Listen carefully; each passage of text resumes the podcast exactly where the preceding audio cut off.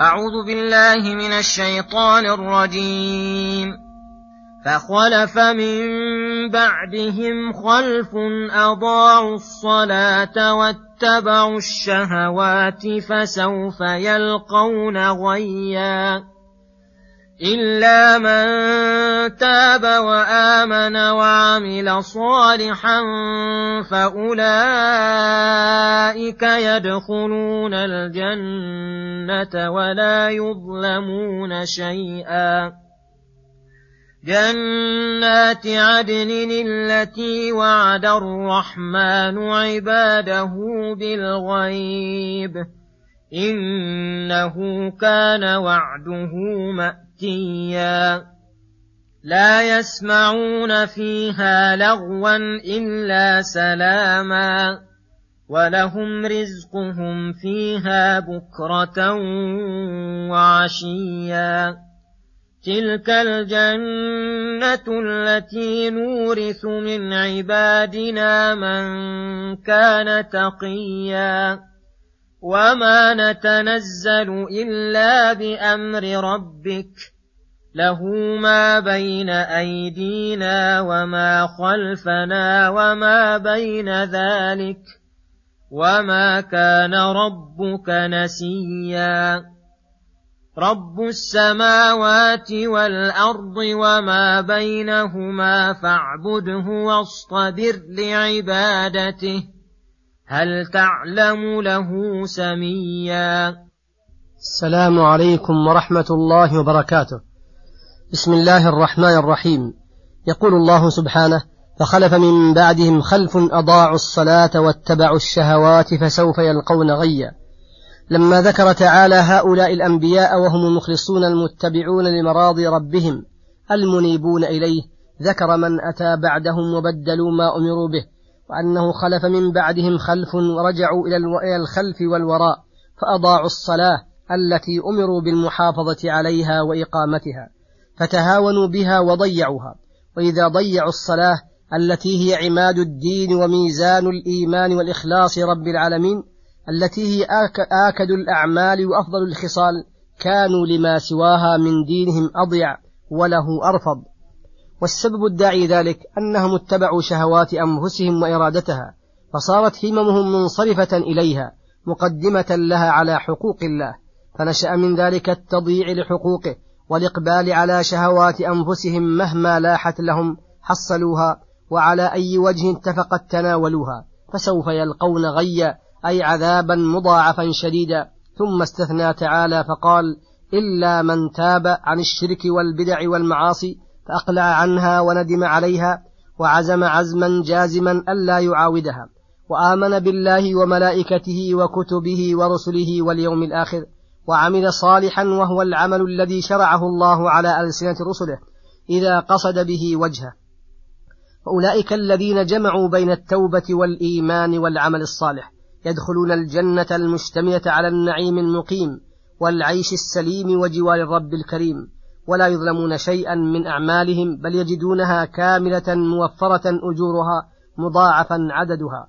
ثم ذكر أن الجنة التي وعدهم بدخولها ليست كسائر الجنات وإنما هي جنات عدن أي جنات إقامة لا ضعن فيها ولا حول ولا زوال وذلك لسعتها وكثرة ما فيها من الخيرات والسرور والبهجة والحبور التي وعد الرحمن عباده بالغيب أي التي وعدها الرحمن أضافها إلى اسمه الرحمن لأن فيها من الرحمة والإحسان ما لا عين رأت ولا أذن سمعت ولا خطر على قلب بشر. وسماها تعالى رحمته فقال وأما الذين ابيضت وجوههم ففي رحمة الله هم فيها خالدون. وإضاف في إضافتها إلى رحمته ما يدل على استمرار سرورها وأنها باقية ببقاء رحمته التي هي أثرها وموجبها. والعباد في هذه الآية المراد عباد إلهيته الذين عبدوه والتزموا شرائعه فصارت العبودية وصفا لهم كقوله وعباد الرحمن ونحوه. بخلاف عباده المماليك فقط الذين لم يعبدوه فهؤلاء وإن, عب وإن كانوا عبيدا لربوبيته لأنه خلقهم ورزقهم ودبرهم فليسوا داخلين في عبيد إلهيته العبودية الاختيارية التي يمدح صاحبها. إنما عبوديتهم عبودية اضطرار لا مدح لهم فيها.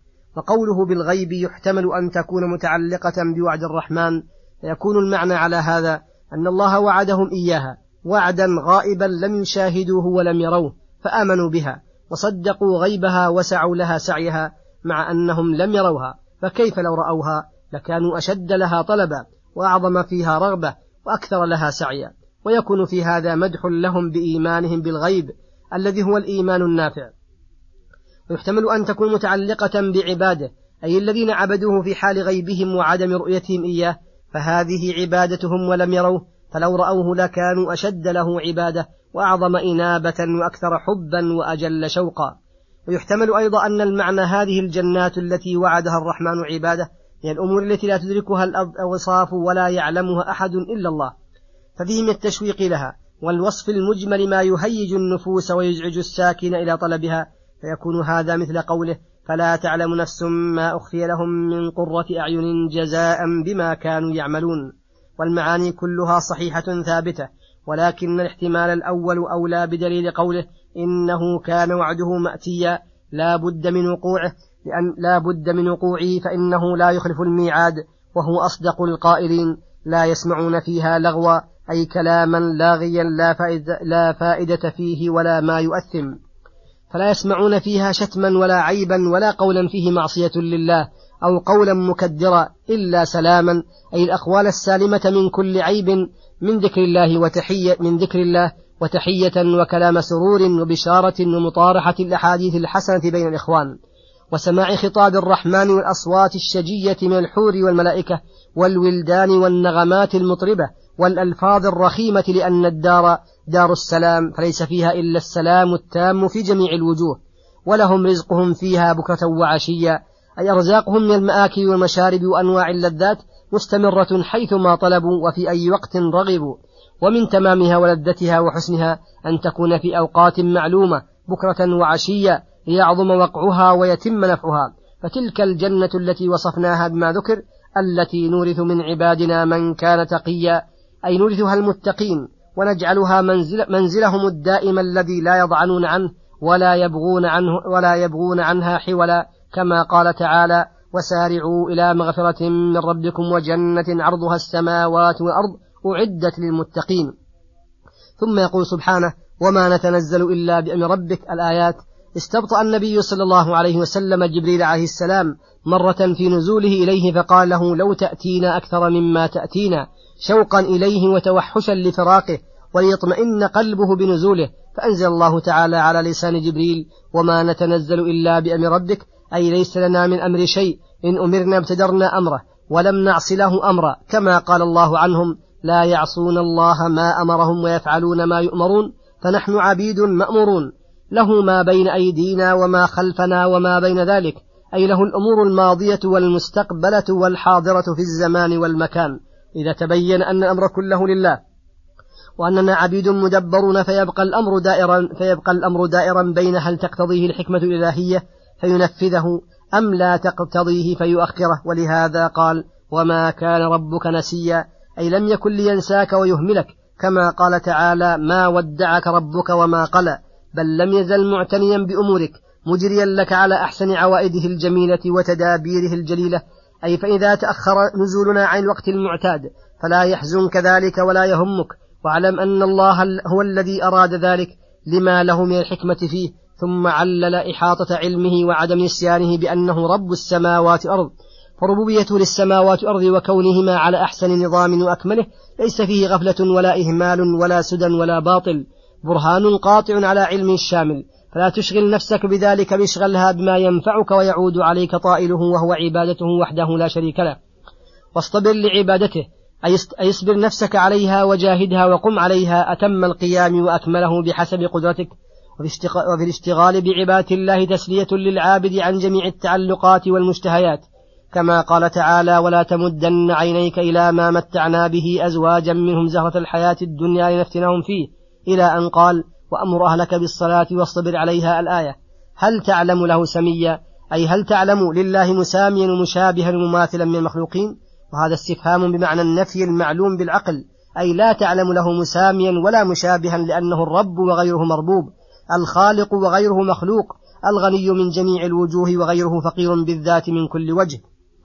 الكامل الذي له الكمال المطلق من جميع الوجوه وغيره ناقص ليس فيه من الكمال إلا ما أعطاه الله تعالى فهذا برهان قاطع على أن الله هو المستحق لإفراده بالعبودية وأن عبادته حق وعبادة ما سواه باطل فلهذا أمر بعبادته وحده والاصطبار عليها وعلل بكماله وانفراده بالعظمة والأسماء الحسنى وصلى الله وسلم على نبينا محمد وعلى آله وصحبه أجمعين وإلى الحلقة القادمة غدا إن شاء الله. والسلام عليكم ورحمة الله وبركاته.